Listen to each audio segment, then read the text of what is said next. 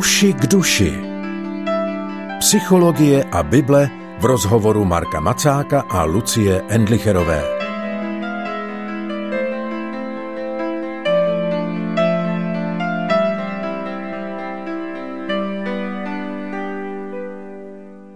Vítejte u poslechu pořadu Uši k duši. Už mnoho týdnů se scházíme proto, abychom společně mluvili o ovoci Ducha svatého a také o emocích, o tom, zdali ty jednotlivé vlastnosti, které jsou vyjmenovány jako ovoce Ducha svatého, jsou nějak spojeny s emocemi, i o tom, jak dané ovoce Ducha svatého žít, jak v něm stát.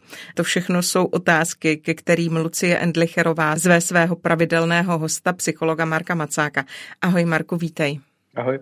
Dnes budeme mluvit o věrnosti, což když jsem se v tom seznamu ovoce Ducha svatého dočetla až sem, tak jsem si říkala, dobře, ta naše setkání se jmenují Emoce versus ovoce Ducha svatého, ale je ve věrnosti něco emočního? Myslím, že určitě, protože věrnost zahrnuje nějakou vazbu na toho, komu jsem věrný. A vazba je vždy doprovázena nějakým zájmem nebo nějakou touhou přiblížit se, radostí třeba z toho, když se tomu druhému člověku daří. Je tam hodně komplexních emocí, které věrnost zahrnuje a vyžaduje, i když věrnost je spíš způsob vztahování se. Mám takový dojem, že ty jednotlivé ovoce ducha se navzájem jakoby podporují nebo nějak se navzájem jako drží a umožňují a uschopňují. Tak ta věrnost zahrnuje ty ostatní. Jo? Věrnost vychází z lásky, že jo. Zahrnuje radost z dobra druhého, tkví v nějakém pokoji nebo vede k pokoji, jo, a, a tak dále, a tak dále. Že to tak jako komplexně provázané a věrnost je také emoční, ale hlavně je to vztah závazku vůči někomu druhému.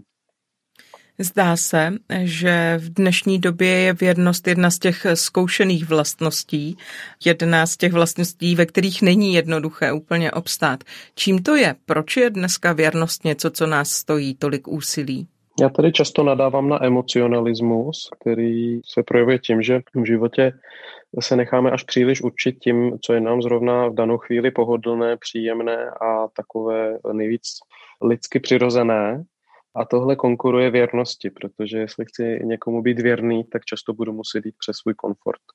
Často budu muset jít přes to, co mě zrovna vyhovuje, nebo co zrovna se mi hodí do krámu, protože věrnost předpokládá, že někoho prioritizuju ve svém životě v zájmu toho, abych byl stálý v tom, že jsem buď mu k dispozici, anebo nějak pozitivně angažován v jeho zájmu, nebo že prostě jsem věrný tomu vztahu. A v tu chvíli se často, pokud jsem někomu věrný, budu právě dostávat do situací, které z takových těch jako bezprostředních emočních rovin se člověk úplně nehodí, nebo, nebo jdou proti tomu tlaku, nebo ty gravitaci toho, jak nás to táhne do nějakého pohodlí a takového jako základního, jednoduchého komfortu. Je-li věrnost zkoušena, je něco, čím ji člověk může podpořit, čím ji posilovat? Věrnost roste tím, že je člověk věrný, že takže to je taková jako zaciklená definice. Ale myslím si, že zvyšovat schopnost být věrný možná tím, že se naučím jako držet v mysli toho člověka třeba, pokud je o člověka, kterému jsem věrný. To znamená, naučím se na něj nějak myslet, nějak se k němu vracet ve své, ve své mysli, nějak s ním počítat.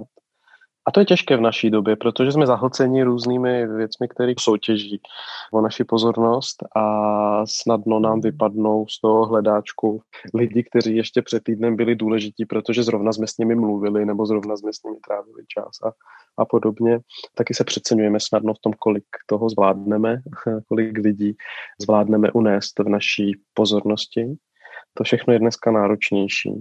Takže myslím, že ta péče o věrnost spočívá právě v různých způsobech, jak si připomínat. Pro mě modlitba je v tomhle třeba důležitá.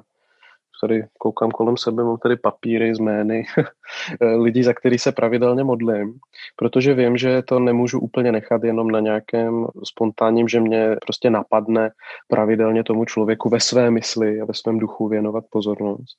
Takže si to potřebuji pravidelně připomínat a pomáhá mi to být věrnější. Pravidelně se jim ozvat, jak se mají a stát vedle nich v nějakém duchovním smyslu průběžně. Je věrnost manželství jiná než třeba věrnost v přátelských vztazích? Je jiná v tom, jakoby v jaké oblasti je člověk věrný, že jo. V manželském svazku ten svazek má jiný charakter, je to jednota těl, že tam, když se řekne být věrný manželce, tak vždy tam máme nějaký podtóny jakoby sexuální v podstatě, které v přátelských vztazích nejsou, ale když se tahle obsahová rozdílnost dá stranou, tak si myslím, že moc ne. Myslím si, že je to zase v ostálosti v tom, že v daném vztahu jednám ve směru integrity, tak, aby ten druhý člověk pro mě nebyl účelem k něčemu, ale aby byl sám o sobě cílem. A myslím si, že to patří i do přátelství. To, jak je chápáno přátelství v té které kultuře, tak se hodně liší. Ale jak já se dívám na přátelství, tak věrnost je parametr, který patří k němu úplně stejně a ze stejnou mírou závažnosti jako ke vztahu manželskému. Já se na to ptám, protože si tím předznamenávám tu následující otázku. My u každého z toho ovoce Ducha svatého mluvíme taky o tom protikladu, jakoby co je tedy opakem té dané věci. Je opak věrnosti nevěra? Lhostejnost možná. Nevěra je důsledek potom lhostejnosti. Nezájem. Nezájem o toho druhého člověka nebo omezení intenzity toho zájmu. Právě přestane se hodit do krámu, s ním tolik počítat, tak s ním zrovna tolik nepočítám a potom si k tomu najdu různé vysvětlení, racionalizace. Takže nějaká forma jakoby takové jako apatie vztahové, ale ještě možná bližší, teď mě napadá, tak by byla nestálost v tom zájmu. Věrnost je stálá právě, vrací se ke mně ten druhý. V podstatě mě jako neopouští svým způsobem v tom, jak se ke mně má, i když se třeba nevidíme tak často, když je to v přátelském vztahu, ale věrnost je charakteristická stálostí. Takže protiklad věrnosti asi bude nějaká nestálost v tom příklonu jako lidském, když se bavíme o věrnosti mezilidské. Co to říká o Bohu, když o něm Bible říká, že je věrný? Tak jednak, že drží svoje zaslíbení a že právě ten, kdo z té své strany dělá ty první kroky směrem k tomu, aby ten vztah udržel tak, jak je. To znamená, Bůh je ten, který se stále vrací k člověku, připomíná mu, co bylo, připomíná mu, kým je, on pro ně a oni pro něj. On je ten, kdo řekl, budete mí a potom jde až jako za hranici smrti, aby to umožnil ten blízký otcovský vztah vůči nám a náš vztah dětí vůči němu. Bůh je v tomhle neodbytný, dokonce jeho věrnost překlenuje i náš nezájem. Častokrát, když si čtete proroky třeba, tak tam jako stojí osamoceně a trápí se nad lidma, proč mu oni byli nevěrní, proč odešli, jak mu to mohli udělat a podobně. Potom s ním lomcují emoce, kde prostě přemýšlí, co všechno jim udělá a nakonec se vždy věrně vrací k tomu, protože mu to nedá. Nakonec se věrně vrací k člověku a říká, já vás vykoupím, budete moji, já vám dám nová srdce, já vás, já vás naučím žít se mnou. On je ten, kdo dělá první krok ve věrnosti vůči nám. Když tě tak poslouchám, tak si říkám, že věrnost je něco, co bolí. Věrnost bolí, protože věrnost předpokládá nějakou stálost, jak jsem říkal, a my nejsme stále bytosti moc. Takže my můžeme mít někoho velmi rádi a myslet to velmi vážně. Neznamená to, že se nám bude dařit být v tom nastavení nebo v tom zaměření srdce nějak konzistentně.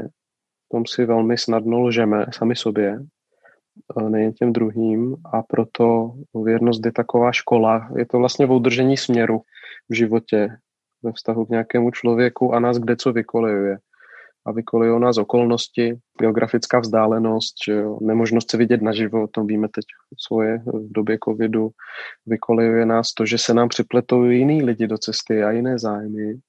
To všechno je nápor. A naše srdce ze své podstaty moc stále není. Takže vlastně ty věrnosti, stejně jak ostatnímu ovoci ducha, tak se v nás kdeco vzpírá, proto je to ovoce, které roste postupně, je to ovoce, které nejlíp roste, když je zakořeněno právě v božím duchu nakonec, kde ta věrnost začíná mimo nás a vstupuje do nás prostřednictvím jako božího života, ale věrnost je něco, čemu se člověk musí postupně otevírat a učit se nechat. Možná Hospodina budovat věrnost v nás. Není to úplně přirozená záležitost. Právě ta představa, že věrnost je takový samozřejmý vyústění vstřícných emocí, například v romantickém vztahu, tak vede k tomu, že máme rozvodovost takovou, jakou máme. Protože lidi si myslí, že věrnost je jenom emoce. A ono se to časem začne vzpírat, jo? Bez ohledu na to, jak vážně to myslíte. Třeba na začátku nebo v nějaké fázi je to víc. Mluvili jsme o tom, že věrnost má co do činění se stálostí. Které jsou ty chvíle, kdy je dobře tu věrnost porušit, kdy je dobré být nestálý, kdy je dobré se z něčeho vyvázat? Jak to rozlišit? Někdy člověk zjistí, že něco, co pokládal za věrnost, tak je ve skutečnosti svázanost. Věrnost je svobodné sebevydání a sebevydávání nějakému vztahu. Ale ve chvíli, kdy zjistím, že jsem v nějakém vztahu, ať už k člověku, nebo říkám k práci, nebo jakémkoliv, z nějakého falešného důvodu, z důvodu, který ve skutečnosti není o tom, že mám zájem o dobro v tom vztahu, o skutečný růst, o skutečnou pravdivost, o skutečnou kvalitu lidskou nebo pracovní, pokud je to o práci, ale že ve skutečnosti jsem v tom ze strachu, anebo jsem v tom, v tom ve skutečnosti z donucení, kterého jsem si předtím nevšiml. No, tak v tu chvíli je třeba někdy přehodnotit, zda opravdu se děje to, co jsem si myslel, že se děje. No, o, vídám to občas třeba já nevím, v manželských vztazích, když někteří lidi po nějaké době si uvědomí, že, že vlastně si mysleli, že to bylo skutečný a dojde jim, že to bylo z donucení, kde se do toho dokopali sami, anebo se nechali zmanipulovat okolím nebo někým druhým. Tak to klade velkou otázku a velký otazník na to, o čem vlastně potom takový vztah třeba je. A tam potom je to velký zápas ohledně toho, co znamená být věrný. Kdy se přehodnocují věci. Prostě někdy přijdou situace, kde věrnosti v jednom vztahu začne konkurovat povolání jít někam jinam. Třeba právě přestěhovat nebo udělat nějakou velkou změnu v životě, která může vést k nutnosti přehodnotit ten daný vztah nebo tu vazbu, kterou mám a dát jí novou formu. A tam je vždy otázka, co je ještě s integritou. Zda mám ten vztah opustit, anebo zda ho mám přeformulovat, budem v kontaktu míň, ale budem si věrní. Prostě jsou takové chvíle, kde člověk najednou zjistí, že nemůže celým svým já říct tomu, jak doposud jsem fungoval v daném vztahu, tak tomu říct ano. A, a ty důvody můžou být různé a tehdy se hledá, zda je pravdivý říct, tady končím a rozloučit se, anebo změnit formu toho, jak, jak to dělám. Jaká je relace mezi věrností a rutinou? Nemyslím si, že nějak nutná a samozřejmá. Rutina je o nějaké pravidelnosti, umožňuje udržovat nebo kultivovat daný vztah například, anebo kultivovat práci v dané oblasti, které jsem třeba věrný, ale to velmi záleží hlavně v těch mezilidských vztazích na osobnostech. Já mám přátele, kterým jsem věrný a neprojevuje se to tím, že bychom se viděli s nějakou velkou pravidelností, anebo že bychom s nějakou velkou pravidelností něco dělali, protože právě třeba jejich osobnost je taková, že je velmi spontánní, velmi nahodilá a nedá se vlastně s nima moc plánovat. A musel jsem se já, protože já jsem velmi stálej a velmi rutinní typ člověka, tak já jsem se musel naučit, že věrný přátelství s některými lidmi znamená na mý straně být otevřen docela velké míře chaosu. A v tu chvíli rutina na mé straně spočívá v tom, že se pravidelně připomínám. Jo. Ale z druhé strany to tak není a musel jsem se naučit pojmout ten vztah šířeji a zjistit, že jsme si věrní jako přátelé bez toho, abychom si byli k dispozici v takové rutinní formě, jak bych já si představoval. Takže nechci to zobecnit, že věrnost a rutina jako by k sobě nutně, nutně patří, ale pokud jsem věrnej vůči někomu nebo vůči něčemu, tak se to nejspíš bude mít tendenci projevovat rutinností kontaktu nebo rutinností času, kterou věnuju danému zájmu. Možná bychom o věrnosti mohli mluvit ještě dlouho, ale musíme končit. Marku, děkuju. Děkuju za náměty k přemýšlení a těším se, že se setkáme i za týden. Pro dnešek se uzavírá pořad Uši k duši a loučí se Lucie Endlicherová a Marek Macák.